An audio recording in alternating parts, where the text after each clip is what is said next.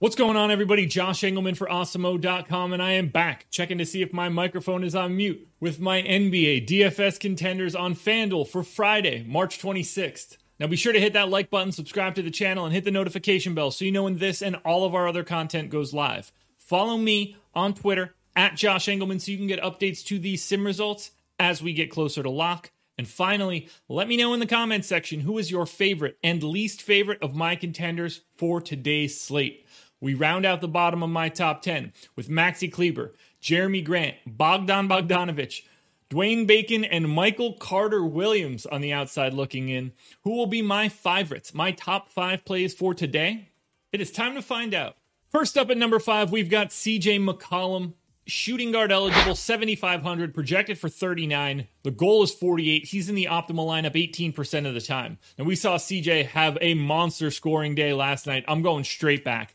36 minutes, 1.08 fantasy points per minute. It's a pace down spot against Orlando, but this Orlando team doesn't quite look like the Orlando team that existed two days ago. Uh, they are a skeleton crew. They have nine guys active, potentially eight if Terrence Ross sits out. CJ's going to carve these dudes up. Obviously, Dame can do it as well, but uh, no Gary Trent. Uh, they have that trade going through. So I'm looking to lean on CJ, a $7,500 price tag. Given the way that he was playing before his injury, I think this is a little bit too cheap. I'm locking and loading CJ McCollum. Next up at number four, we're going to the small forward spot. 7K Gordon Hayward projected for 36. The goal is 46, and he's in the optimal lineup 19% of the time. I just think Gordon Hayward is underpriced for uh, this team having LaMelo Ball be out. We're talking 36 minutes, a fantasy point per minute guy. So, you know, 36 minutes, 36.2 fantasy points. I like it. 25% usage, 19 points, six rebounds, four assists. This is a guy that does a little bit of everything. Now, it's a bad matchup. It's a pace down spot against Miami. And if Jimmy Butler is in, it's a pretty solid defensive spot, too. Uh, those things don't look great, but that's how Hayward transcends this spot. Price tag.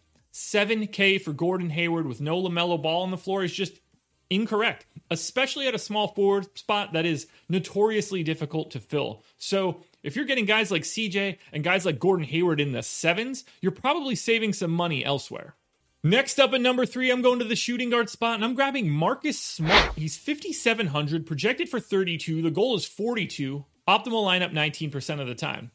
Celtics made a couple trades. We don't have Daniel Theis here any longer. Uh, Jeff Green got shipped out. So uh, Javonte Green as well. I think it's Javonte Green. Ah, Javonte, whatever. It doesn't matter. He wasn't playing. 36 minutes for Smart here. It's a matchup against Milwaukee. I think they're giving him everything that he can handle today. That's 0.9 fantasy points per minute.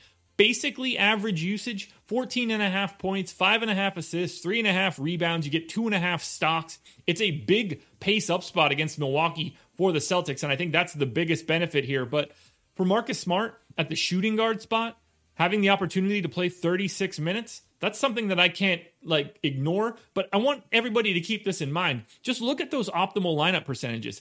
19% is not very high. I'm actually going to click on the screen for like the first time in this show.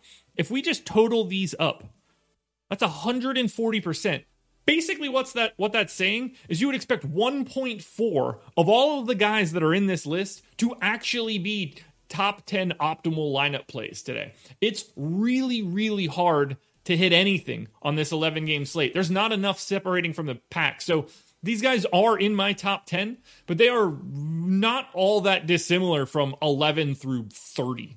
Next up at number two, we're paying all the way up. Shooting guard, $11,300 James Harden. He's questionable, but I'm assuming he plays. And if he plays, projected for 59, the goal is 61. He's in the optimal lineup 22% of the time. I'm giving him 37 minutes, 1.6 fantasy points per minute. That's how he's playing when there's no Kyrie and no Kevin Durant on the floor. Huge usage, 34%.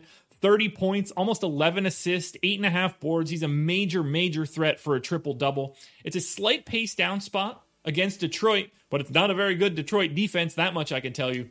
Harden should carve up the Pistons if he plays. And if he doesn't play, then this list just takes Harden out and replaces him with multiple guys from Brooklyn that are going to look wildly, wildly undervalued.